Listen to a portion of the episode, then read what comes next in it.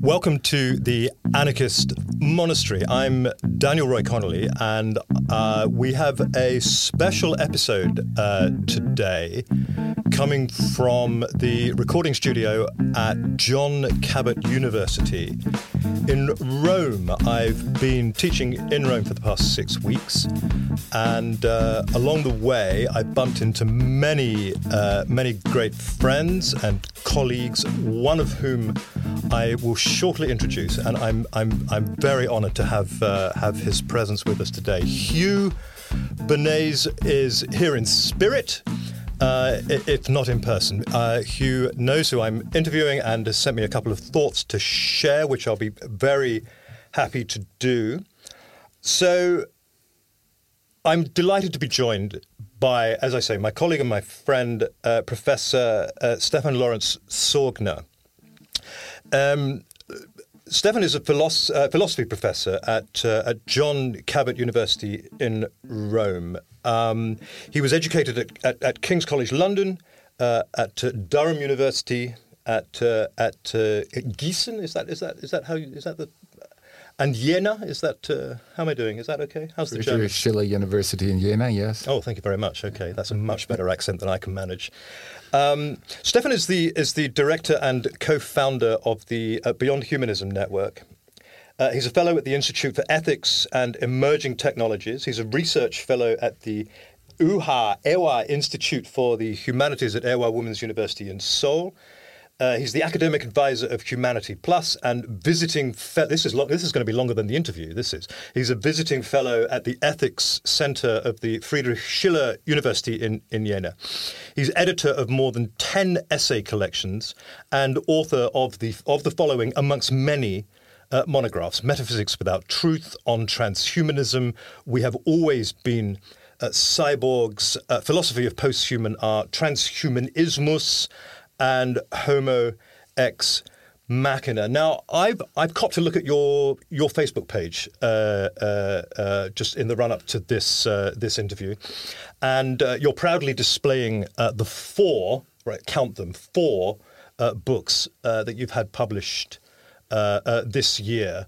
Um, obviously, your career is taking a massive nosedive, and and I, I just want to. Where did it all go wrong for you? Stefan? Where did it all go wrong? Many thanks for that really kind introduction. Yes, four books, but I must say, I mean, there are only like two new monographs. There's one essay collection, and the other thing which came out, the fourth book, uh, is a republication. It sort of it, it came out as a as a paperback, so it's not a new book. It was already published last year, and there's a further book uh, being republished or coming out in you as a paperback. It's a philosophy of posthuman art, which is forthcoming in September, so it will be available for a good price. Just to make some additional publicity, okay. it's a really good book. I've I've just been informed that it has been translated into Greek already into Greek. Yes. Already. Yes. Okay. Well, that's you have lots of fans in Greece, then, obviously. Uh, Greece is a beautiful country. Yeah. Sort of. There's you don't have to fly over to Waikiki Beach. Just go to Greece, and the, and the seaside is amazing. It's all there, right? It's all there. Yeah. Okay. I must. I'll, I'll put that on my uh, my summer to do list. I think. Um, so I, the reason that I'm I'm interested in in in in chatting to you really is because you're our go-to. You're one of Europe's go-to philosophers about uh, transhumanism and post-humanism, and I what I want to do is just unwrap those ideas uh, for uh, the Anarchist Monastery listeners. You can treat me as an idiot, as a first year undergraduate if you like. Uh, I've just rocked up to your to your first class. So, um, but b- before we go there, before I step into that classroom and and listen to you talk about this this these fascinating subjects, I just want to go back a little into your past, and I want to I want to imagine little Stefan, maybe seven or eight years of age. Now, it's my understanding that you had a very religious upbringing. Now, that we have a connection there because so did I. Mine was out of choice. I, am not sure uh, you can tell me about about yours. Um, what was it like? What was it like being seven-year-old uh, Stefan Sorgner? You've just introduced me as sort of Europe's go-to voice as a philosopher of transhumanism. I must say, I mean, in the Anglo-American world, you know, most of the transhumanists are sort of entrepreneurs, or computer scientists, are mm-hmm. innovators. Here we've got, well, maybe, you know, one or two philosophers and who are known as philosopher of transhumanism, but they present sort of that utopian, Yeah. libertarian, utilitarian version of transhumanism, which I think is is you know shouldn't be taken too seriously. Actually, it's too easy to make fun of it. So. Um, what I'm actually doing is trying to present the, you know, first proper Yeah. philosophical account because there really hasn't been developed a proper philosophy of Okay. transhumanism. But it, you're right, and in, insofar that sort of my my philosophical ground is is very much of a, of a, of a continental. Um, with resonances of Nietzsche, with resonances Yeah. Heraclitus, ancient Greek tradition. So it is a type of a Euro-transhumanism, one could say. And yes, it is. This is obviously closely related to my upbringing. Great. You know, in my with my background, growing up in Germany, but actually.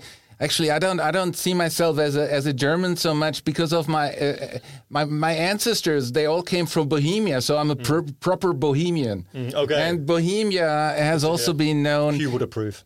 um, is is a place sort of it, it is it is quite a it's been quite a Catholic uh, region. So yes, my upbringing has been has been Catholic, and I've I've, I've struggled with these issues. I, I took them seriously, and I um, I thought no no if you want to be the a proper Catholic, then you would have to go all the way. That means um, What does that mean? I- that means um, I would w- I wanted to be the Pope. So if, if I want to be a proper Catholic, I, I need to become the You Pope. wanted. You wanted. You know, this is uh, you know uh, you know if you want to do something properly, then then you need need to go all the way. And and so there was there was not much of an option in the Catholic tradition. No? Had you, had you worked out what your papal name would be? Because you'd have to check. You couldn't be Pope Sorgner. You'd have to be. Uh, what would you be? No, it it could be so. There, there was not need uh, to get so much of a change. There was Saint Stephanos. Um, they had, some strong resonance from Stephan- Stefan to Stephanos. There's not such a long way, but it, it was no. This was this was what I what I seriously thought about. If if um, you know if the if the entire story that's the plausible version, Hmm. then obviously um, then there's it's life on Earth is so short. Yeah. Um, and and what really matters is, is what comes afterwards. Right. And so so this is the only thing which really matters. So I would have to stick to all the regulations and pres- prescriptions and and and work my way uh, up towards coming to you know coming from God, returning to God, yeah. and having that understanding. But that this is also, um, but at the same time, my upbringing was also very you know related to the natural sciences. Okay. So so from a very early age on, I, I started I started reading um, books on on astrophysics. You know, b- because if you want to know, you know, what comes afterwards, Yes. how to deal, how to face the issues Yeah. um, of of getting punished or rewarded after death, then then. Um, if that's a plausible story in Christianity, then also the natural sciences would have to support that understanding. Yeah. And so, so I was, I was, I was reading mac- books on macrophysics, on elementary particles. Well, I when you were a I- little kid, when you when were- I was a little kid, when I was sort of. Uh, I I was when the book came out by Stephen Hawking, uh, History of Time. I was I was among the first to read it. Good. um, How old were you then? That was that was I was that was around beginning of my teenage years. Okay. Okay. Um, and and and then I also realized, luckily, in the in the books on the natural sciences which I read at the time, it was. Uh, all the physicists I read, they were lucky, luckily they were so humble, and they mentioned, well, when it goes further, when it you know moves before the Big Bang, before the cosmological Yeah. singularity, um, these are issues which we cannot address as physicists. Okay. And so you you need to do philosophy. Right. I was just coming to that. So, Um, and- is, is your head in the clouds as well as you have the Bible in one hand, and you have what I, I don't know. What do you have in the other? Uh, a no, not a skull. You have a, you have a an idea of a, a, a, question for what we're doing here. Basically, I mean that must be the the, the, the, the beginnings of all philosophical thought. What what what are we doing here and why? Exactly. So the, the, the Bible, Bible in one hand, and on the other hand, um, I was I was very good with mathematics. This was really my strongest subject. Ah. Okay. And and and also doing you know quite well with physics, chemistry. Yeah. But um, so so I was reading all of these physics book and and but they all sort of made me realize no, I need to do the, the really tricky issues are all being dealt with when, when you're concerned with philosophical issues. Yeah. And then I was I was I was on a on a school trip Ah. in Hamburg. Okay, of At, course. at the age of 13. Right. It's a wonderful place at the age of 13. So it's a wonderful place for any age. Uh, um, and then we sort of walked around at the Reeperbahn. Okay, yeah. Beautiful location. And we entered into a secondhand bookstore Right. and and I, I, I, I was happy to hear about looking, I was looking, I was looking around, and there there was a little book which I still have here with me in Rome. Actually, Mm-hmm. Uh, it's a book. It, it, it was sort of in in in, sort of a hard hardbound, a hardback Yeah. copy of Heraclitus on nature. Okay. So it was a collection of of of his fragments, Hmm. and they were commented on by. By by by Plato, Spinoza, Was Heraclitus Nietzsche. you, you can't step in the same river? You can't twice? step in the same ri- river twice, and Right, and, because there's no such thing as same river. exactly. Yeah. And and, and and so he um, and all of the fragments were commented on, you know, like Goethe, Spinoza, um, Right. Nietzsche, Right. and and and who else was there? Goethe, Goethe, Spinoza, Nietzsche. These were on Plato. Plato, of course. Plato, was there. yes. Plato rocked up as well. Uh, um, so and and these were and, and and sort of I was reading and rereading and, and it was fascinating because well on nature I was concerned with physics so obviously on nature makes most sense to is, is most closely related to these issues and you're 13, and you're I was eat- 13. you're eating this stuff. and up. I was I was reading I was reading Heraclitus Amazing. And what That about was- Um, the, what about the church then? How, how did that? presumably, the church started to fade at some point. and, and and and then sort of I realized well there's there's sort of a tension between right, you don't, you don't say. Yeah. between that understanding and between what I what I grew up with and Yeah. with all the direction towards the otherworldliness Sure. and, and and and but but sort of these were the authors I actually read Plato, Nietzsche, Spinoza, and Goethe. Okay. And and these are the ones I can still who still most strongly was my own uh, understanding. And Right. these were the ones I started reading after having dealt Right. dealt with Heraclitus. And Right. actually by the age of 20 Yeah. I had read all of Nietzsche's main writings. Yeah. And, Didn't, and didn't you? Didn't you like do what other kids do, like go to the cinema and like throw stones at people's? Nah, I was I was I was doing cho- steal cho- sports. steal I was chocolate doing, from shops and stuff like that. do- was do- I was doing sports. what sports did you enjoy? Uh, athletics and tennis. Well, you're runner. Again, seven seven days the week I was doing sports. Oh, so that was like like no, I was when I when I was like a, you know in, in my teenage years I was I was but my entire day was stru- fully structured. So I went to school after school. I, I practiced guitar and clarinet, and then I did sports and did my homework. So there was no f- spare time, no time for going out to you're the a model, cinema. You're you a model citizen, I have to say. I, I was I, I had a I had a full you know a fully structured time in my teenage years, and, And I was was that was that out of um, choice or was that pushed onto you by? no no it was it, it that's what I that's simply what I did. I didn't I didn't really think about Yeah. other stuff, and and in my spare time I did my sort of I, I was reading I was reading more and more Nietzsche because I realized sort of.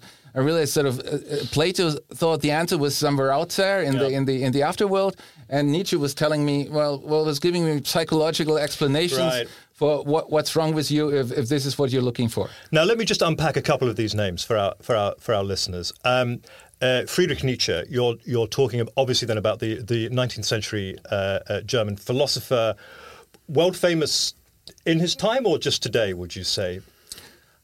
No, he was not world famous um, during his lifetime. It, it- his fame started to grow when he when he sort of Well, when the the, I mean, time- the Nazi Party appropriated his work, didn't they? Through his sister, is that correct? No, actually, it became famous uh, before that. Yeah. Um, in particular, because uh, you, you must know, sort of in, during the First World War, Hmm. the soldiers actually received copies of Thus Spoke Zarathustra. So you can Ah. imagine that it, it really, at, at the time, he was already getting quite famous. And what did that have to say? What did that have to? say? What did Also sprach Zarathustra have? One of one of Nietzsche's great publications. What did that have to say to soldiers in the First World War? It's sort of well, there's a lot of. It's easy to well, there's as many interpretations of Nietzsche's writings as there are people reading it. Of course. and and so they they, they offer you a broader variety uh, of possible interpretation than of most other philosophers. But so, um, in particular, when it comes to the appropriation in, the Third Reich, was sort of mitigated Sure. by his sister, and I must say, he, she actually falsified his writings. She Oh, okay. she she added.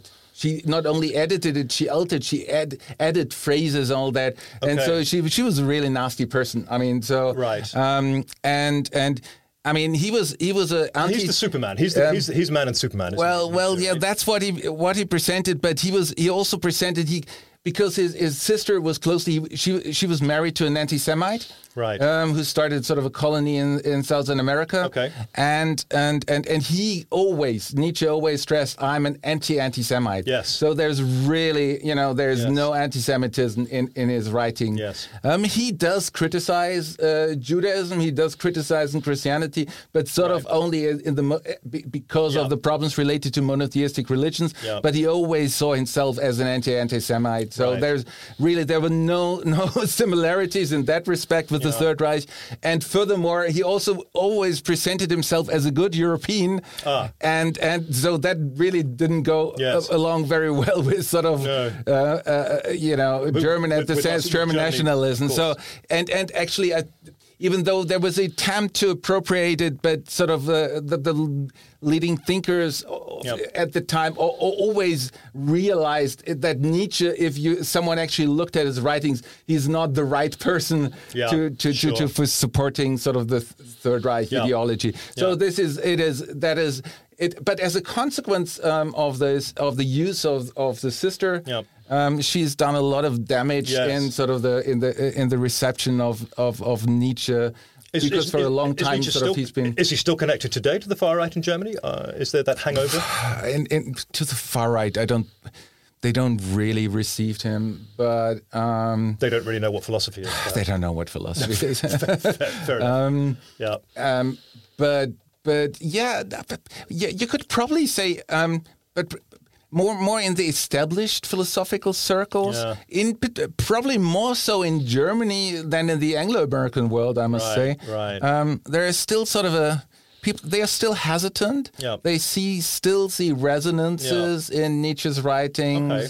to some dangerous thought because he clearly was not a he was not a liberal Democrat. No. Okay. Um, sure. Um, and by but by receiving Nietzsche's, uh, that doesn't mean that that I agree with him. Just to stress No, it, sure, sure. because I think sort of uh, freedom is an enormously important achievement. Mm. So when it comes to um, what he actually has in mind, what Mm. he suggests in his writings, that we we need a new kind of community, Mm. um, communal struct, organic structures. Mm. Um, where people fulfill their roles, Yeah. so it, it, I'm, I, I don't think that's really something we should aim for. And I'm extremely critical of that. I think that's, that could have really dangerous implications, Mm-hmm. but it's not the dangerous implications related to anti um, anti-Semitism Right. or or or or, um, uh, or German uh, nationalists. So Yeah. these are not the issues which are problematic because he's he's clearly anti anti-German. He's good European, and he's Right. he's an he's an uh, uh, anti anti-Semite. Yeah. However, he does affirm sort of communal structures, and he is not in favor of a liberal democracy. Okay. Um, and in that respect, I think so he has a certain appeal on that on that side of things, you would say. he does have a certain appeal on any anyone who's in favor of some communal structures. Yeah. I mean, Um, I remember reading Nietzsche. I, I, I remember reading Nietzsche uh, when I was doing my master's degree, actually, and I thought he was a complete rock star. I absolutely loved him. Die at the right time, Nietzsche said, and that's always stuck with me. And I think what an amazing idea that is. However, and I think this might give me a link into then what I want to talk to you about concerning transhumanism and posthumanism. Nietzsche said, die at the right time. Uh, do we, we? We don't really want to die at all, do we anymore? I mean, we we want to find ways of of continuing uh, uh, and um, and perfecting ourselves in some way as we as we grow older. I suppose the whole idea of older now is is is a concept that might need some revisiting as well. What trans? Could you just tell me? uh, Tell you what. Let's do this. Can you just define briefly transhumanism for me, and then posthumanism, and we'll take one, and then we'll do the other. So, die at the right time, you mentioned. Yes, this is something which Nietzsche, Nietzsche highlighted. And um, one needs to distinguish in, in Nietzsche's writing first as sort of the on the one hand the overhuman, on the other hand that the, there's a last man, der letzte Mensch. Okay. And um, What's, what's that mean? um, and, and and sort of the one is what he presents the overhuman as an as an ideal which he favors, and and the and the last human Okay. is, sort of a concept of someone whom he despises, who thinks this is we should shy away from that. Yeah. Um, but he at the same time recognizes that once after we've moved away, we've twisted, twisted, we've moved away from the Judeo-Christian tradition. Yeah. So there's no more hope for an afterworld. Sort of there are two different options basically which people go for. Okay. And and the one option is sort of the humans um, focusing um, on themselves, developing further, taking a further evolutionary step. Yep. And enhancing themselves. The others, that's sort of the overhuman tradition. And on the other hand, there's there's a tradition of the last human, um, which sort of favor a, a long lifespan, a pleasant life, a little a little poison for, for the night to fall asleep easily, Okay. a little pleasure for the day, nothing too much, nothing too extreme, and and um and. A little in- poison for the night, a little pleasure for the day. I lo- Exactly. I love that. Right. I love that. I'm going to have that tattooed on my arm, I think, when I go back to the UK. Right. And, and, and, and you can actually see that. And, and this is the reason, on the one hand, one can see traces of transhumanism in both of these options. So, trans- so what we're talking about here, we're talking about uh, modifying ourselves, the human race, in some way so as to extend or to render more effective or, or more pleasurable uh, our time on Earth. Is that what? What is that? How, how far am I off the track there? Exactly. I mean, the, the main focus is improving your quality of life. That's Right. the main focus. Right. And and the idea is sort of how can you reach that goal? The best way is by transcending the boundaries we currently have. Yeah. Because by transcending the boundaries, mm. you know, we live longer. We have be- better cognitive skills. By better cognitive skills, we can make you know better decisions for ourselves in Right. order to to increase the intensity of our pleasures in order to increase the likelihood of achieving what we really want to achieve so um, there is not one specific goal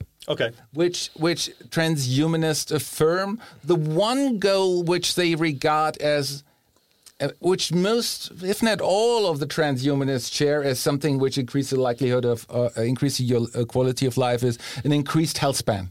Living longer healthily, not an increased lifespan, Right. because you don't want to be, you, you know, most probably don't want to be lying bad, foul to death, and and, and, and sort of for another 200 years. That's not really something which most many people Nope. identify with a high, high, good quality of life. Yep. However, you if you're healthy uh, uh, and then live another, you know, if you're healthy and you're doing well, you know, why why why should anyone want to die? You, there's always another. What are we talking here in terms of span? So I've got a. My son's 13. Uh, is he going to live to 150? That will that be a normal life?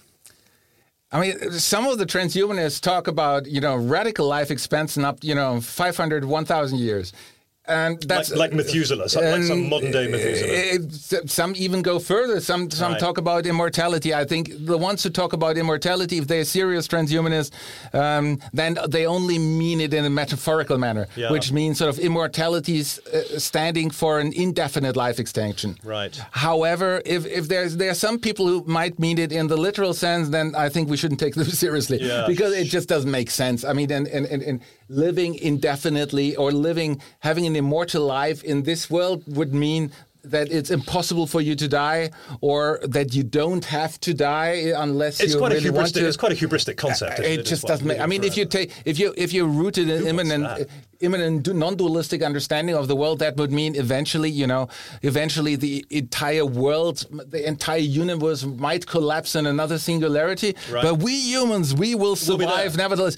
You know, and that's just not that's not just not as intellectually serious option. we'll be there with everything else collapsing around us. We'll still be there. Exactly. Right, as opposed to what we're happening, Exactly. what we're happening So right now. let's, you know, this and this is what many in the, or what, what some, quite a few people in the, in the Anglo-American world, or even many people seem to identify with transhumanism. But I think we, we let's get rid of that as as fast as possible because it just intellectually doesn't make any sense. Mm-hmm. Okay. However. Um, um, if you if you look back in time, just in the past 200 years, we already re- realized an, a, life extension from 40 years to, in the average, 80 years. Sure. And that's that's that's quite That's, a, that's quite a lot, right? that's wonderful. Just in the past 50 years, we've we've increased the life expectancy by 15 years in, in Right. European countries. On on an individual level, you know, having the life expectancy of 63 Mm. or of or of six uh, of 78 years, that really makes a significant difference. But what about if that's 15 years spent soaking up the resources of the local health services, though? right? Exactly, and this that- is that's hardly a positive thing. Ex- no, and these are exactly the issues we need to deal with. Right. Sort of, um, how can we make that possible? Also, that it's Right. that it's. That's why I personally I'm I'm very critical of the libertarian versions, Mm. which are dominant in the Anglo-American in Silicon Valley. So it would mean sort of no only the ones you know it's it's that would be just an understand transhumanism in the libertarian manner would Yeah. be in the interest of Switzerland and Silicon Valley. Right. Um, again, this is just something, some some problematic figures in in Silicon Valley affirm. Mm, Peter Thiel being among the best known people in that field. He's one of the PayPal founders. Okay. He's he's being. Um, some people claim, even though he rejected that, it sort of he, he stays young, but young, uh, uh, young by having blood of young people injected into him. He- That's he- quite he- vampiric, isn't it? it's very That's vampiric. Actually, last year there were there were reports of Elon Musk having having rented Dracula Castle in in Romania. Um, and and Peter Thiel came. Peter Thiel and Elon, Elon Musk were flying over, celebrating in Dracula Castle, being transhumanist. Who knows? Was drinking blood again. This is these are just newspaper reports. I Is this a cannot. I'm not sure. Is this, is this a newspaper report? These were newspaper reports. I, I cannot confirm or deny them. Yeah. So, but it's interesting to see that in, in, in which Right. context sort of they've been presented. And no, it, it the, but the interesting thing is actually uh, it seems to be a procedure which actually works. Okay. Um, so historically, it goes back. You know, there, there, there were versions of that mentioned in, in Ovid in the Bible. Yeah. There were versions of that, obviously, with respect to witchcraft.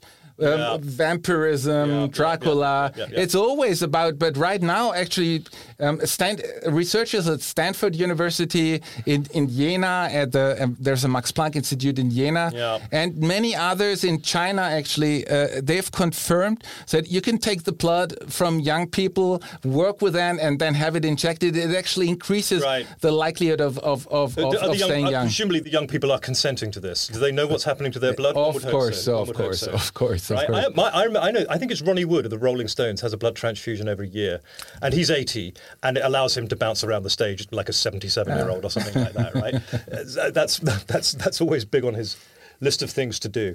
So. Uh, we are quality of life. Let me just talk about that because that's presumably where the philosopher comes in. I mean, uh, well, a quality of life will mean one thing to one person and one thing to another person completely. You're talking about enhancing, trying to perfect in some way our quality of life. Who decides what that is? In fact, Who, whose decision is that? Within the transhumanist community, there are many different answers, sort Yeah. of, to what we should assume, what is actually an appropriate concept of the good life. Sure. And there, there are some people, like in Oxford-based transhumanists, they think, no, we, we really want to be, you know, Renaissance geni- geniuses. All of us want to become Renaissance genius. That's like hyperhumanism Yeah. being realized by means of new technologies. Yeah. Then there are other people like who are close to transhumanism, like Julian Savulescu at, from the University of Oxford. He's a student of Peter Singer, and, and he says, no, we should affirm like a common sense account. Which is valid for our people. So we Okay. all want to live longer. We all want to have a bef- better cognitive capacities, Yeah. and so on. We don't want to be ill. We don't want to be handicapped, and so on. And I think all of these, all of these accounts of the good life are really problematic because they do have, pot- you know, potentially at least to- totalitarian or paternalistic implications. And um, what I'm presenting as part as part of that discourse is that no non-formal account of the good life is plausible.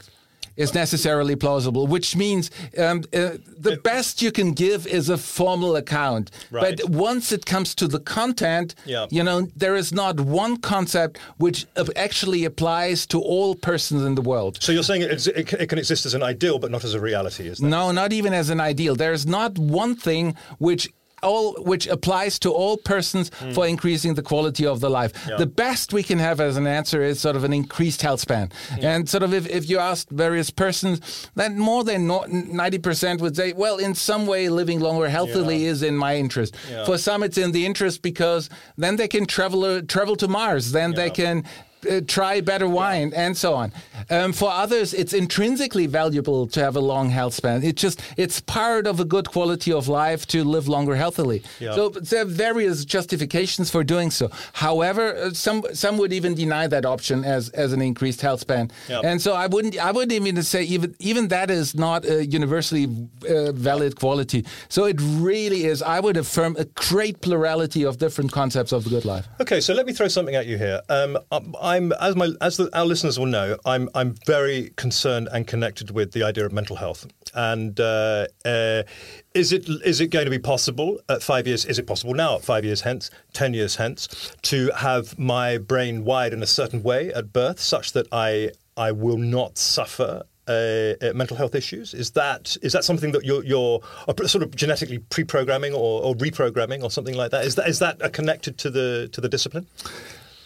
So here we, no. we really need to uh, distinguish sort of. i i i- there are different reasons Yeah. for mental illnesses, uh, and, and and some might better. I'm talking nature, not nurture.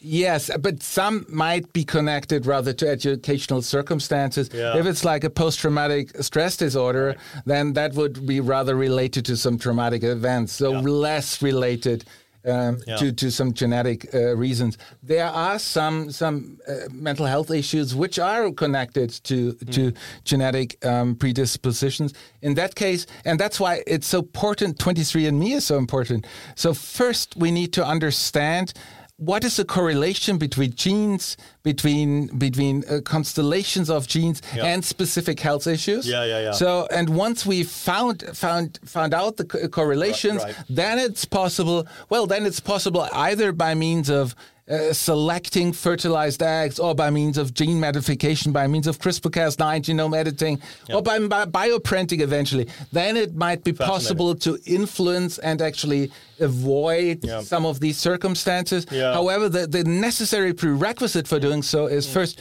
to having the analysis, to having an understanding before you can actually intervene. And we might be interfering with the idea of uniqueness as well, might we not? And and the fact that certain mental conditions bring uh, have positive sides to them, and it's not all a negative issue. I'm thinking about uh, I'm thinking about artists, for example, who've suffered tremendously from mental health issues, but who have produced some of the great some of the great works of our time. Amy Winehouse, for example, was was was uh, suffered greatly. Nick Drake, uh, Syd Barrett. These are ideas that have come in from from Hugh. Actually, he sent me a few names. Sylvia Plath. So some great poets, some great musicians. I know music is a is a, is a great love of yours as well. Have have suffered, and they've they've they've stood on that suffering, and they've created. As a result of that suffering, are we not in danger, therefore, of, of neutralizing that, that, that idea? Our genomes are so idiosyncratic, are so unique to us. Hmm. So if we manage to find a few twists, a, a few changes. Yeah. With respect to some genes which might be related to some specific problematic health, mental health issues, Yeah. then it just applies to a few genes. Yeah. So it's not it's not that we you know what we if, if, it would undermine human uniqueness if we had a bioprinter and we say you know this is this is the ideal soldier Right. and we we have by means of bioprinting we get a million of these soldiers Right.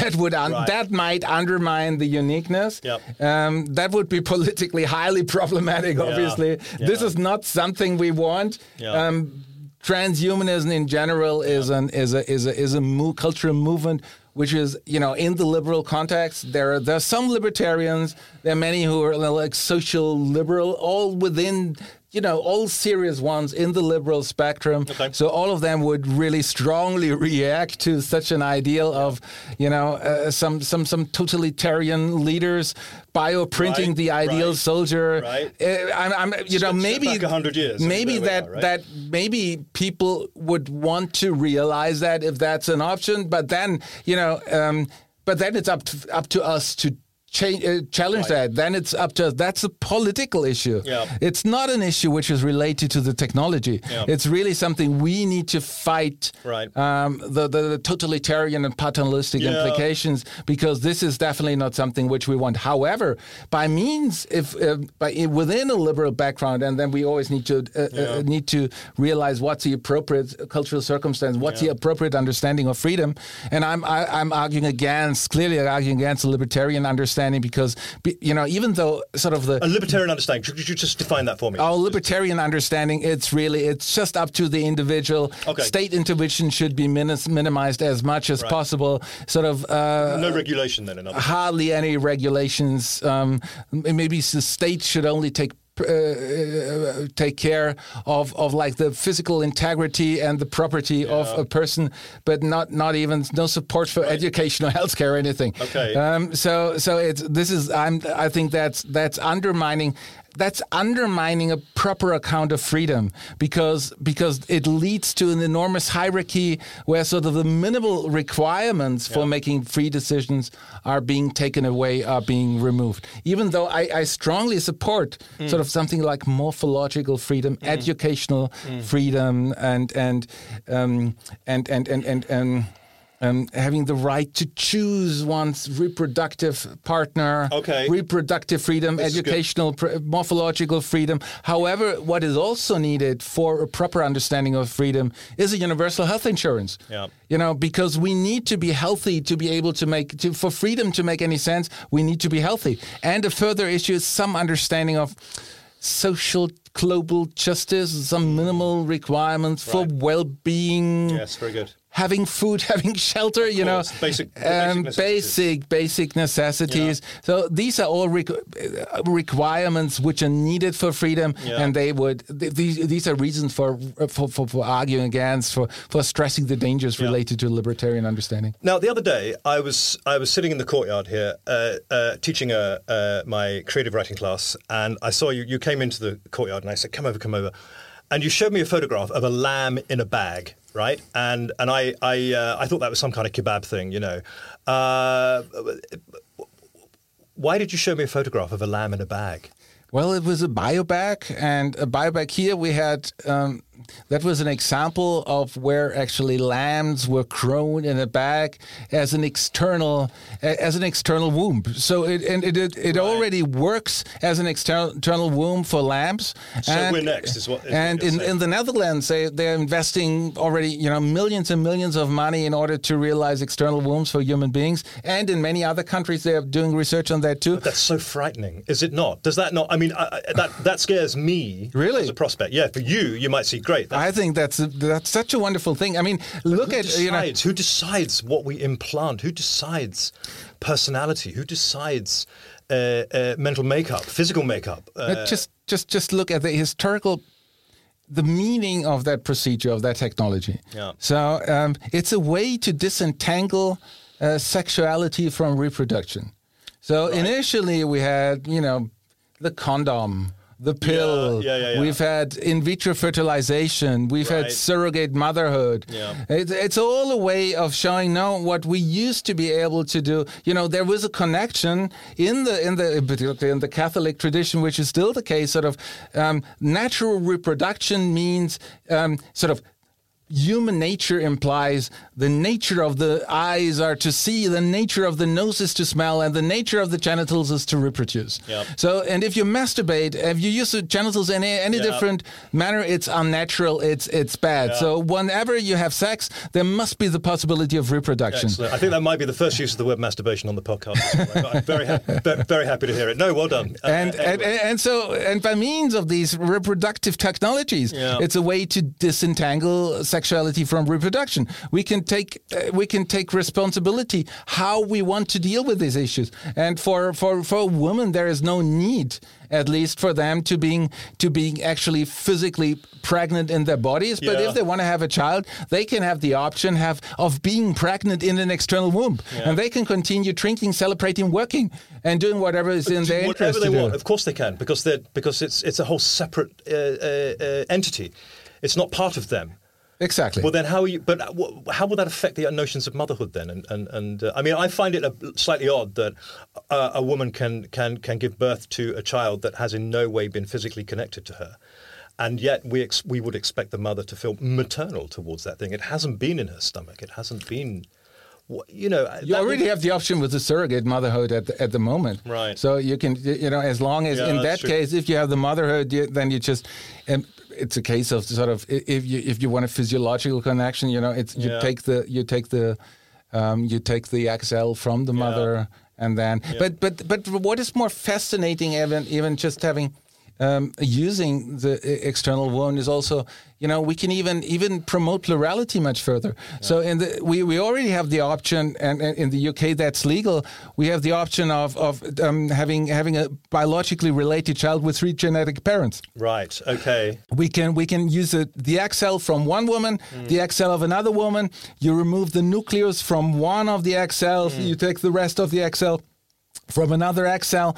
Though you create an egg cell with the genetic material of two women. You you you use you fertilize it and then you put it in the. This is not yet possible, but then you could uh, put it in into the external womb, and and and and then it, in the end it would be a child with three biological parents. Yeah. There are already possibilities, and it's proven to work on mice where. Um, um, um, mice have been generated on the bi- basis of male sperm cells so no no no not even female cells were needed. So far that's only an option for mice. In the next 5 to 10 years it can be expected for for humans as well. So in that case it would be a possibility of having a child not only with involving two women and a man but Yeah. also involving just two men or two men and a woman. And so it increases the plurality of human flourishing. Isn't that a wonderful Well, it is. direction? It is, but my question is: Are we ready for this? Because we the technology doesn't stop, and we.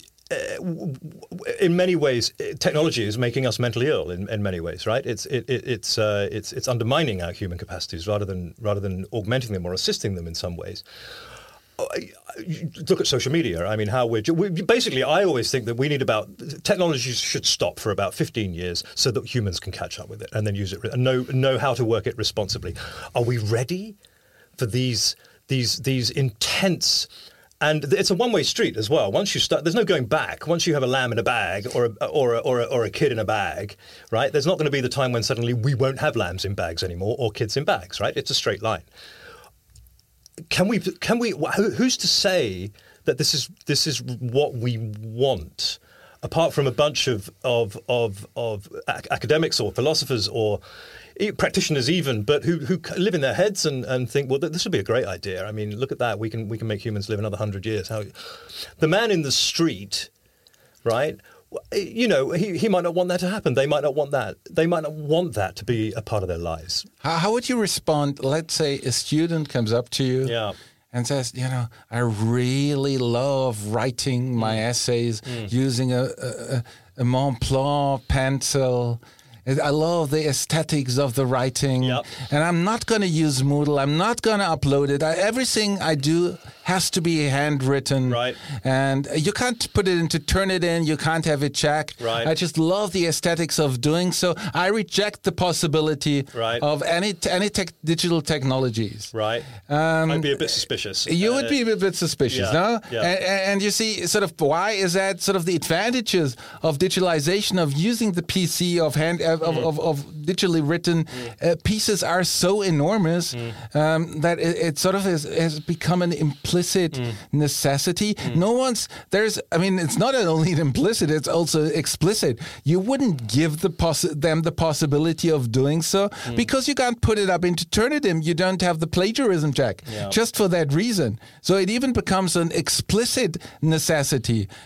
Is it a morally problematic procedure Hmm. that you forbid them to use to, to turn in their their essays uh, as as handwritten papers? No, I would I would admire the individuality and I would admire the aesthetic. I I, I would also be very suspicious about, about Exactly. about why that's happening. Exactly. Okay, look. So, So the, the same applies, obviously. The, You know, it's the same same kind of. If if a pro, the same applies to like an external womb.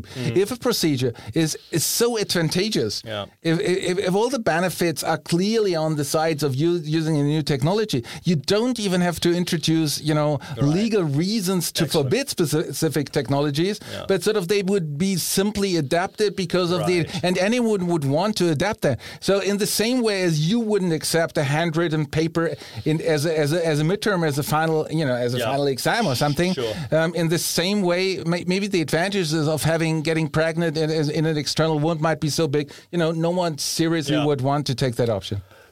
Okay.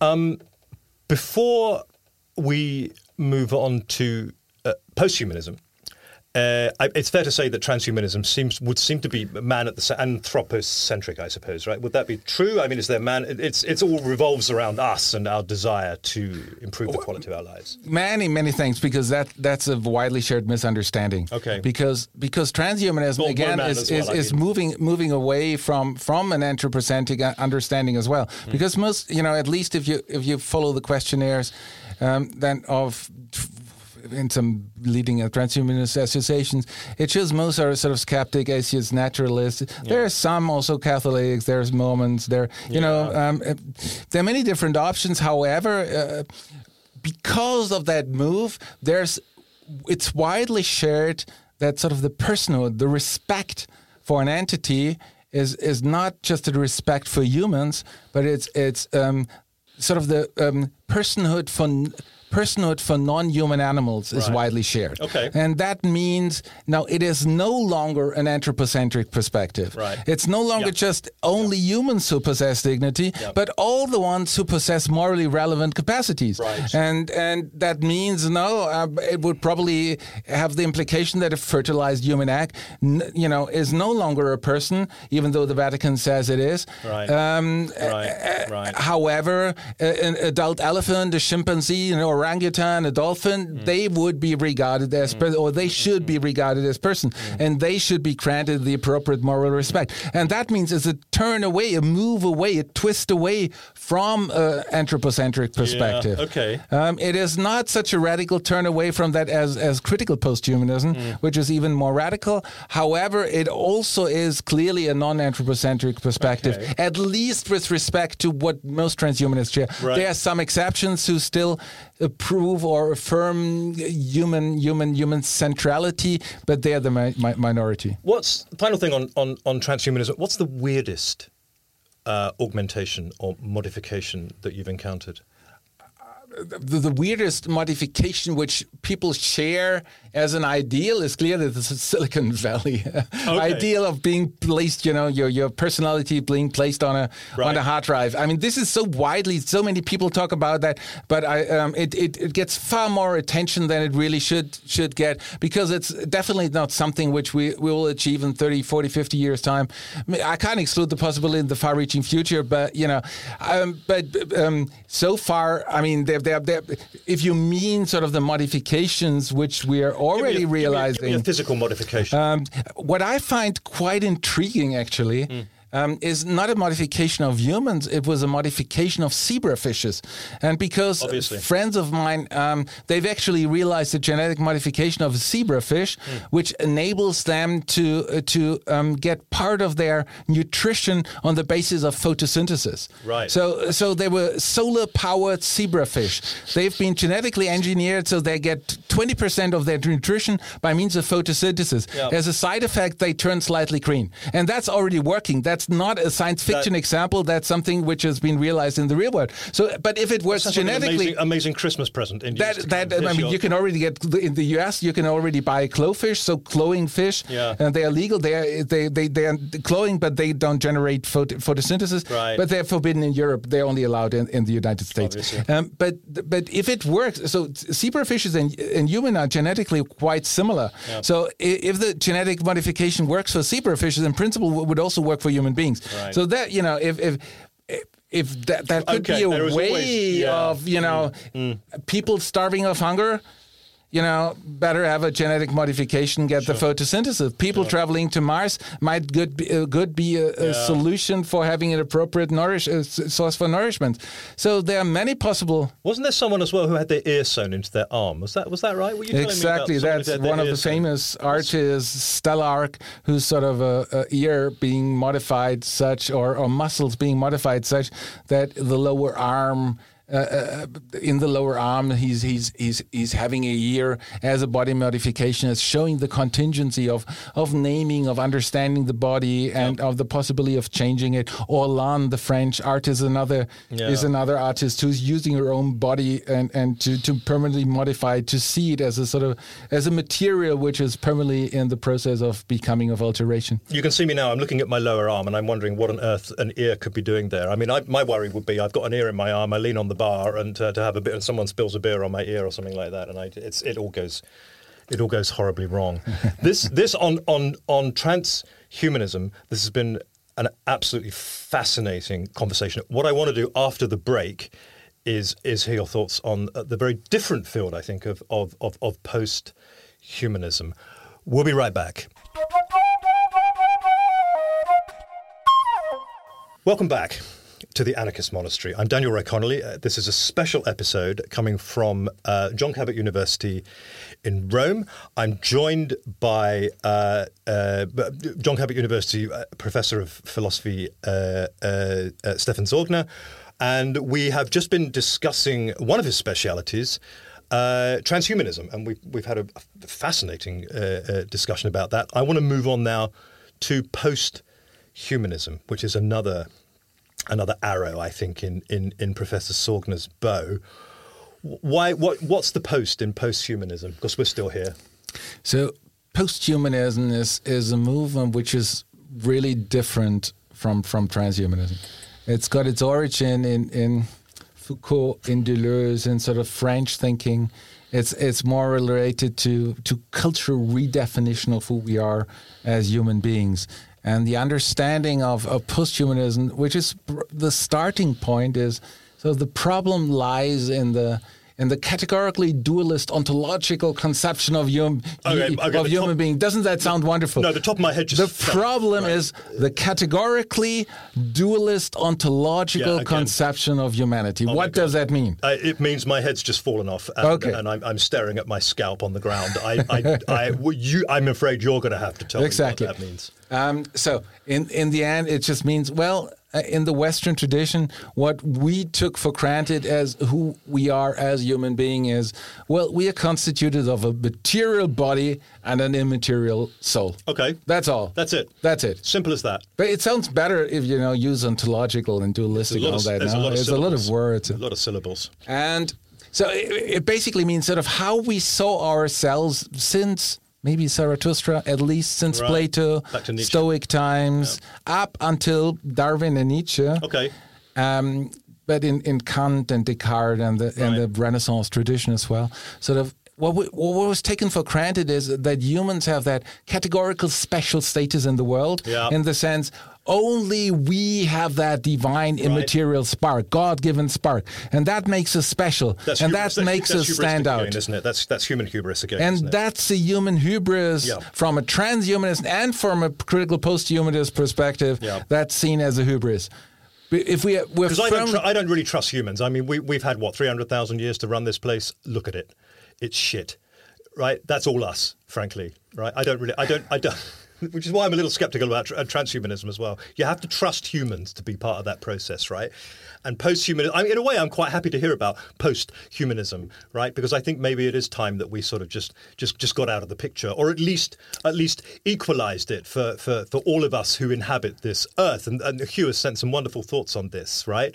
About him uh, uh, wanting to be seen as an earthling. Uh, not as a not as a human being, right? Because that's part of the problem. Exactly. Sort of the, the critical posthumanists is in particularly um, they see many many types of discrimination connected to this understanding, Yeah. to this human hubris as us standing out Yeah. due to our div- divine spark. And a lot of these discriminations can be explained by reference to Plato's Plato's cave. Okay, you might have to explain that for our listeners as well. I know you can do that. You're a philosopher. That's philosophy 101. That's class one. That's philosophy class 101, one. isn't it? exactly. Right. So, so we've got a description of the world in Plato's cave, where basically all sort of the, it's a human condition Yep. that humans are generally sitting inside of the cave and all we see in front of our eyes, in front of our sense perception, is our shadows. Right. We never see the nature of things, but it, it's sort of it's just appearances which don't have any profound meaning they don't reveal any in the core of our existence Right. we are just surrounded by dark shadows And two-dimensional dark shadows. and well. two-dimensional dark shadows. Yeah. And it's only the philosophers who manage to climb out of the cave Right. and they get up to the pride sun and see the truth, see the goodness, and see the all the the, the, the core of the world, what Right. is really out there. and realize that what they've been looking at before has fooled them, has fooled us exactly into believing that exactly. it's real. And once, but once you look at exactly that picture, which has been so extremely influential, Mm. in particular, if you realize, if you think what, what Nietzsche said is, is correct, Yeah. because he stressed sort of Plato, Christianity is Platonism for the people, which means so Plato created Platonism that. for the people sounds like an REM album. It's not, it's, it's- it's not very good. I'm sorry. Do carry on. So if if that's actually the appropriate description of the world, that means all of these dualisms between you know the p- truth in the brightness and the Yeah. goodness, and us being in the darkness, and, and and and that that's what represents evil. Uh, that's the appropriate. This is what is being sort of people have, have been convinced by means of Christianity Yeah. of the truth of such a story, of such a way to conceptualize the world. Yeah. What is the problem with that? With that? So, well, if you realize sort of it's the it's the sun which is goodness. Mm-hmm. What we're being surrounded is the darkness of the shadows, Mm-hmm. And the sun is good. Then we then there's a clear racism already implicit in that understanding. Right. It's, it's sort of whiteness is good, darkness is bad. So we've got racism Sounds as like my PhD. Actually, it, it really does. Uh, I talked about the origins of, of, of the origins of European racism. That's where I began with Shakespeare. And and white, black is quite simply the opposite of white. And everything that Queen Elizabeth I was, uh, virtuous, uh, uh, virginal, pure, etc., she whitened her skin. She used lead or lead to whiten her skin. The opposite of that then became everything that was evil. Uh, the, the the black skin, right? That Wonderful. sounds very similar to what Exactly, and that goes about. back to Zoroaster, but but at Yeah. least to definitely to Plato. Right. and that that Yeah. that goes further, and sort of um, what is being identified with the sun as well. It's rationality. Yeah. and in Sure. and in the cave you see sort of the irrationality, the body, Yeah. um, the emotions. Yeah. You know, and obviously, you know, the, the rationality is a typical male trait, Yeah. and and emotionality, the dark desires, is a typical female trait. Right. So you've got sexism as a root of that understanding as well. We've got racism and sexism as part of Plato's cave. Great. What else? Rationality as having that special part of the description of the world. That also means, you know, and, and, and that's been widely accepted. Well, it's only humans Yeah. who, possess at all rationality. That's still the case legally in all parts of the world. In, But is that true? In quasi all foundational laws, it's it's humans are rational, animals are things are supposed to be treated like things because they are not rational. There's a- one a exception. we can tell right from wrong. Is that is that?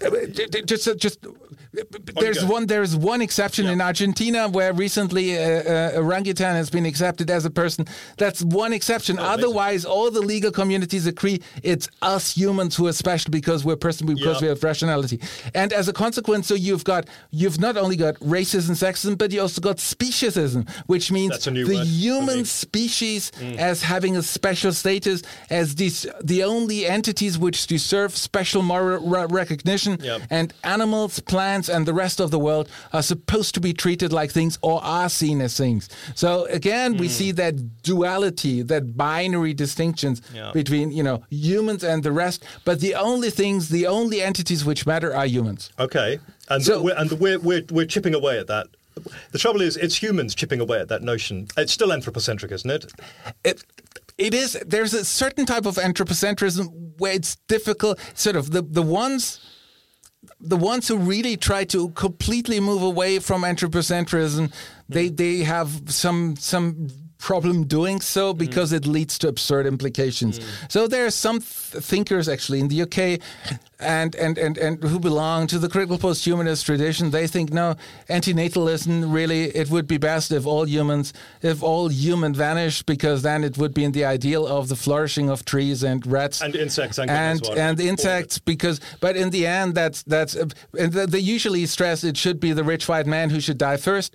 Um, Yeah, good luck with that. and and so it is but it, there's no really proper grounding for justifying that because in the end sort of you know if you've got a choice between a plant and a, and, and and and an orangutan or between plant and a human you know you know we can suffer and and sort of you know because we've got a nervous system we've got a we've got a brain it's difficult well to to make it plausible that the plan should be given more more consideration. Or an equal- equal status. or an equal status even. But some of the critical posthumanists actually aim for that and that's why i think this is where this is where critical posthumanism taken to the extreme is highly implausible. In the same way as transhumanism taken to right. the extremes that the goal should be mind uploading it's again as absurd in the same way as critical posthumanism taken to the extreme. That's actually why I've, I, I like you know i'm, I'm sort of an in between a meta person. Um, uh, that's I also refer to my approach as, as a meta humanist approach. Meta, Okay. and not only being beyond, but also in between critical posthumanism and transhumanism. Yep. It's a weak transhumanism. It's a Nietzschean transhumanism. Yep. There are different ways to refer to that. It's a Euro transhumanism. However, it is not. It's not sort of that higher, better, faster approach of Silicon Valley. It's not that anti-natalist approach that humans, all humans, Yeah. should die out, as which some critical posthumanists affirm. However, it is sort of the basic analysis which which has have been presented by critical posthumanists. So, um, sort of the Western cultural tradition as as already affirming, or at least having the connotation of racism, sexism, of speciesism, Yeah. and furthermore of heteronormativity. Okay. Because one of the one of the Not quite sure what that means. is so so one of the implications of the of of, of rationality Yeah. is also sort of if you think about the truth then there's there's if you think about if you use rationality there's one specific nature Mm. connected to all of our aspects which I mentioned before this is part of the rational tradition and the Mm. Catholic Church so the eyes is there that was seeing the nose for smelling, the genitals for reproduction. If you don't use it for reproduction, Yeah. use it unnaturally. So the only natural ideal is a, is a hetero ideal, heterosexual ideal. Okay. Um, and and anyone who has any different eh, different wishes, longings, and desires is unnatural, and therefore They is is ill. yeah. Is it needs to be needs to be cured? Yeah. Is something which needs to be is something maybe psychologically a mental ill, and you, you, we mustn't we mustn't forget that at even 50 years ago, in, in, in most in many developed countries, homosexuality was seen as a crime. Yeah, Was uh, sure. there was a criminal offense It- connected it, to it, that? It still is in many parts of It, the it world. still is in many parts of the world, and this is just shows sort of how strongly these dualistic, so the roots of this dualistic understanding of the world, Mm. which strong legal implications it has. So animals sh- are seen as things. A dolphin is a thing. A dog is still seen as a thing. Why? Other, a, cow is still as a, seen as a thing. Why? Otherwise, you cannot go into the pet store and buy a dog Right. or, or, or, or slaughter a, a cow for Yeah. consumption. Yeah. And these are the strong implications. That's why, you know, uh, the, the, the regulations concerning homosexuality, the regulations concerning Mm. um, the, the, the, the sexist and the racist implications. So by moving away from that dualistic, from that binary analysis, Okay. which is so strong in the Western tradition, um, it has it has enormous implication, Mm. and it leads to a radical the need to radically revise our most our legal, cultural, and social and ethical understandings which we have, and we don't really know what it will lead to. What sort of um, because because of the, the, the cultural structures Right. of that dualist thinking of the Judeo-Christian tradition are so firmly embedded in Mm. our culture that undoing them, moving away from them, twisting them in which direction should we Right. should we should we aim? What, what do we again? want? Who should we respect as a consequence? Yeah. And here we see sort of the and and transhumanism and critical posthumanism represent two different answers to to that And what is the, what's to the, the challenge. What's the post-human answer to that? Uh, exactly. So, um, the, who should we respect in the in the in the transhumanist perspective is no, we shouldn't only respect humans, Right. because of their divine spark, but we should all all the entities which have morally relevant capacities Yep. deserve to be morally respected, Yep. and that's normally associated with sort of the higher the capacity of experiencing pain, the more the higher the moral moral status, the more someone should be recognized. Sure. So if you're a fertilized egg, if you don't have a brain and nervous system, you deserve less moral recognition than if you're a dolphin who has a brain and a and a and a, and a certain complexity of of, of, of, of brain structure. Sure. That is sort of the that is sort of the transhumanist take. The critical posthumanist take is that well, doesn't that end up in another binary distinction? They're the ones who fulfill the criteria of being a person, Mm. dolphin, the ape, and so on, and the ones who don't. Then again, you've got a new of du- duality Yeah. of understanding. You're the transhumanist, and I would respond, well, actually, it's not a dualist distinction, but it's more of a gradual distinction. Yeah. But it, it, it would lead to a new hierarchy, definitely. Well, my question is, what does the dolphin think about this? What does the ape think about this? No, but you could also ask what what does a five year old think about this, and Right. and sort of here we see the similar But what, maybe similar okay, but a cognitive dolphin, in- a, capacities. a dolphin no. in ten years still is, is going to Yeah. think like a dolphin. A five-year-old in ten years is going to is going to think like a fifteen-year-old, which is entirely different, isn't it? But but but only be, only if it develops further, and the, the further development is not it's likely, but not not necessary. Right. Uh, however, in the what would be the critical posthumanist uh, perspective on, on that issue? And he would say, Yep. no, as an alternative, no, we should really take the specific the specific context into consideration. Mm. So it's never so a dog is never is never a dog with the specific capacities, Mm. but it, it's sort of it's it's my companion companion dog, which has a different Okay. meaning than the straying dog out on the on the on the creek Right. beach. So the meaning within the specific context is a, is a relevant one. Yeah. What should we aim for? That that's a difficult question. Maybe it always needs to be considered in the context. Maybe it is diversity which we we should aim for, but that could also have some rather problematic implications. So if it's diversity which we should aim for in a specific local context, Right. that that means well we've got two humans, one chimpanzee, and one rat, and um, if we aim for and we can only say four entities, then well it's a human which needs to die. And the rest need to survive. Yeah. And then it, this is what it means if, if diversity has more importance than sort of the, the, the, the capacity of suffering. But However, you, you make it sound like humans are going to do. We're going to do ourselves out of business. We're going to extinguish ourselves. Well, clearly, we're not going to do that. No, we're going to in, so in, I in mean, both of so- these. so in what's both the of- end game here? In, mean- in both of these options, we extinguish ourselves. So both in the transhumanist as well as in the critical posthumanist. In the critical posthumanist, it's the option of you know.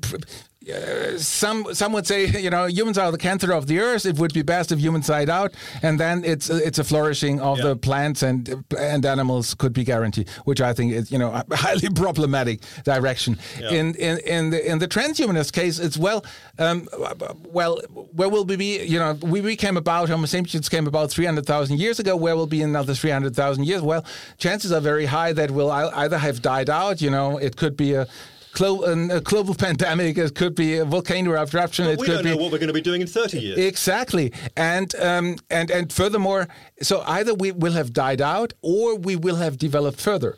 Right. Because you know, six million years we have the last common ancestors with great apes. Yeah. It's it's a permanent adaptation and permanently uh, cha- uh, process of modification and change. And now, for the first time, we've got the possibility, sort of, really to consciously enhance evolution and alter who we are. And and and the question is sort of what is what should we aim for? What should we but in even if we we, we do do something and we alter ourselves then you know it, it means you know we overcome we move beyond the boundaries of who we are as human beings But we just and enlarge, the goal we just, is we just we- enlarge the boundaries of who we are as human beings. Maybe we enlarge the boundaries, but maybe no sexual reproduction with another human is, is possible, maybe even not even necessary. And that, as a consequence, will turn into posthumans. And so Mm. Well, we yeah, will we we'll either die out being Yeah. posthumans or we'll die out start- because of human extinction. we all have start having sex with sex robots, for example. For example. I don't want to have sex with a sex robot until the sex robot wants to have sex with me. Answer that. Mr. Philosopher. That's what. that's what I feel. This. So, so if if you know if if someone uses a dildo, Yep. isn't that the same thing as sort of? Do you should the person ask the dildo? Dildo, do you really want to have sex with me right now? dildo. It might be the first use of the word dildo on the Anarchist Monastery podcast. I'm very happy about that. Uh, a talking dildo. There we are. That that's. Did you, uh, did you, would you ask for consent from a dildo as well? yeah, I uh, I don't know how. Would you just hold it up and chat to it? What would you do? I'm not sure. I mean, just, No, but, but you're the one who was, you know, Yeah. who was talking about a thing, uh, yeah. uh, and, well, and so far, there's no so far the sex robot. a dildo and a sex robot. So, but exactly so far, the sex robots are things too. You know, we wouldn't. So far, the, the robots we encounter, Yeah. they don't have the possibility of you know of of, of, of feelings of emotions, sh- sure. and so in, that case, I don't think they deserve any moral recognition. And so, asking for for, for consent from a con, for, from a sex robot, I think would, would would would be the same thing as asking for consent from a dildo. Right. Okay. That's amazing. I mean, is a sex robot not just basically a dildo with eyes stuck on? Exactly. Right. It's basically the same thing, isn't it? this is that's an extraordinary little angle for the anarchist monastery. I think we could, might have a whole episode on on on the humanization of sex objects further down the line. Just to wrap up, this has been incredible. I, I feel like my brain's been scooped out and stuffed into a washing machine, which has been put on a 90 degree cycle for an hour, and then it's been rinsed out, and then it's been spun some more. You, what about you? You're at the forefront. You're at the cutting edge. You're, you're the avant-garde of this, uh, of, of, of post-human philosophy, transhuman philosophy. I, I just said we've got no idea where we're going to be in 30 years' time. What would you like to be in 30 years' time? What would you like? I, I, and, try, and I would like you to find a connection with your discipline as well. What would you? How do you see yourself in 30 years' time and in perpetuity as well? So, firstly, um, I'm not making predictions. I'm not a futurologist. Right. Uh, I'm, you know, I don't know what the world will be like in five years, 10 years, 50, 100 years. As a, as a scientist, I just cannot make any such predictions. Indulge just, me, indulge just, you me. know, Just um, indulge me. So, however, sort of the, the, the possibility, you know, with reproduction by means of um, by, by means of artificial wombs, it's definitely something which is on the way. Yep. However, what I would really aim for, what, what I would be extremely grateful for, is sort of um, a continuation of the possibility of predictive maintenance of human health. Sort of, we've got um, the possibility of predictive maintenance of machines. So knowing when you knowing so sorry, far, uh, so far, what predictive maintenance means, you know, we've got sensors as, as uh, on various parts of the plane so far, and they they tell you in the in the engine, it sort of tells you, well, the engine is fully functional. Yeah. However, there are initial signs Mm. that the engine will become dysfunctional within. There's a high chance of. 20% of the engine becoming dysfunctional within Right. the next six months. Right. What's the decision? You know, no one wants to take a risk. You change the little thing of the engine just to make sure that that the likelihood. So far, there's no risk at all for the passengers. But within six months, you even don't want to take any risk when flying, and that's why we, Yeah. we, we so much increase the chance of, of making flying so so safe. Yeah. So and as a possibility, we have we have the um, predictive maintenance of our human bodies. We've got various sensors moving into our bodies. You know, we already have the they're, they're already um, Tufts University. There are scholars who moved sensors into the front teeth, uh, and they Oh. they you can analyze you can analyze what you've eaten last night, the pizza and the beer, which were delicious. However, if you want to increase have an increased health span, you might better have some water and and salad today.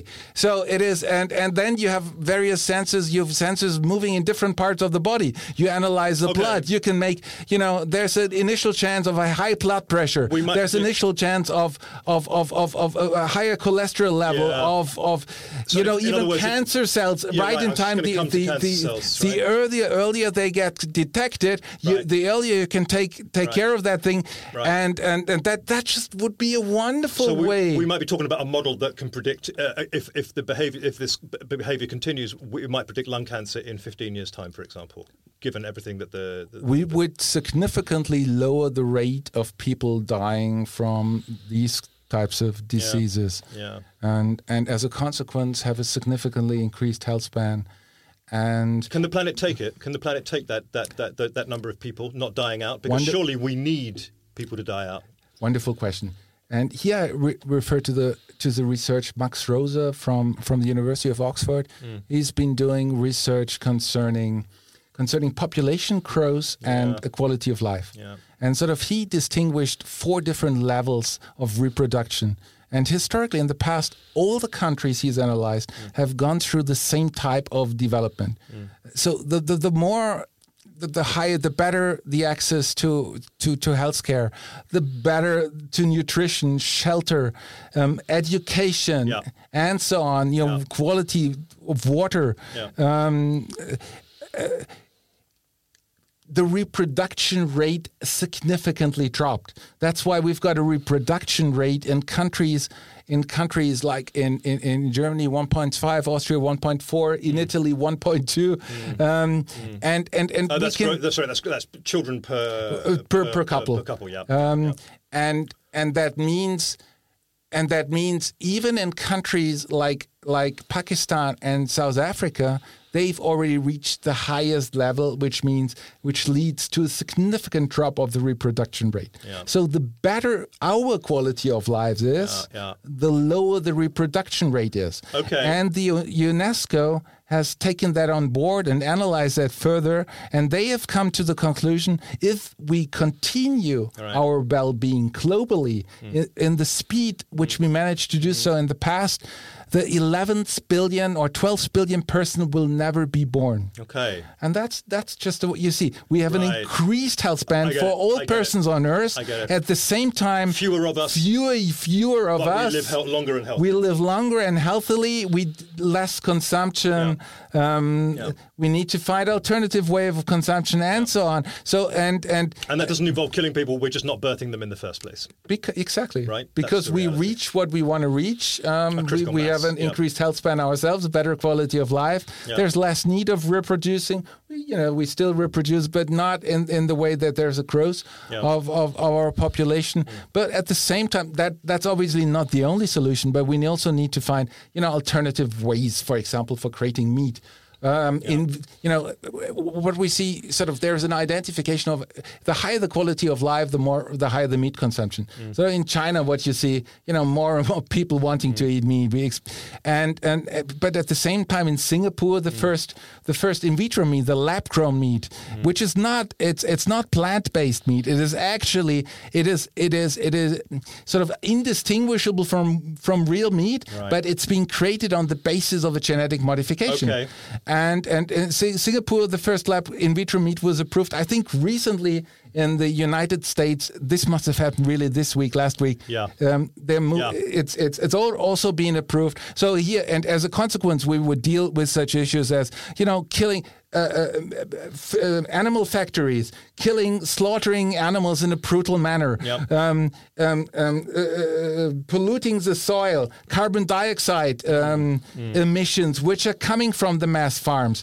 Um, Yep. in, instead, we might have our little in, in vitro meat growing devices in our homes. You know, we will see, and, and, and you know, we want to have some. We love our, our our bistecca fiorentina, but grown from in vitro meat. No antibiotics We, get some, inside we live in Rome. We had to get some food in there.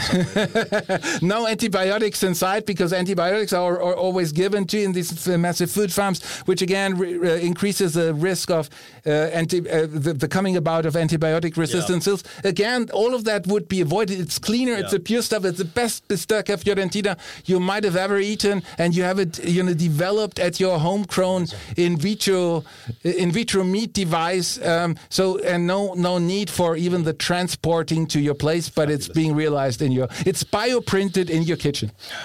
Isn't that a wonderful? that is, we won't even have to step foot outside the house, right? It's all there. Uh, Stefan Sorgner, this has been an absolutely fascinating hour or so. I want to say thank you so much for your time. I know you're a very busy man. You're very busy being the bad boy of philosophy, which takes up a lot of your time, I understand. This has been fantastic. Uh, I'm in Rome for another couple of days. I would love to catch up with you again. And uh, I'll really happily buy you a coffee, right? This has got to be the hottest recording studio I've ever sat in, right? It's got to be, it must be 100 plus in here right now. You've been awesome. Thanks so much. thanks. It's been an enormous pleasure for me. Cheers. Okay, well that's that's uh, that wraps up this special episode of the Anarchist Monastery with Daniel Roy Connolly coming to you from John Cabot University in Rome. It's been my great pleasure to interview uh, my colleague and my friend Stefan Sorgner. and we will see you soon. I think we're starting on. Uh, well, by the time you hear this, we probably would have started uh, started series two. That's all uh, for today on the Anarchist Monastery. Goodbye.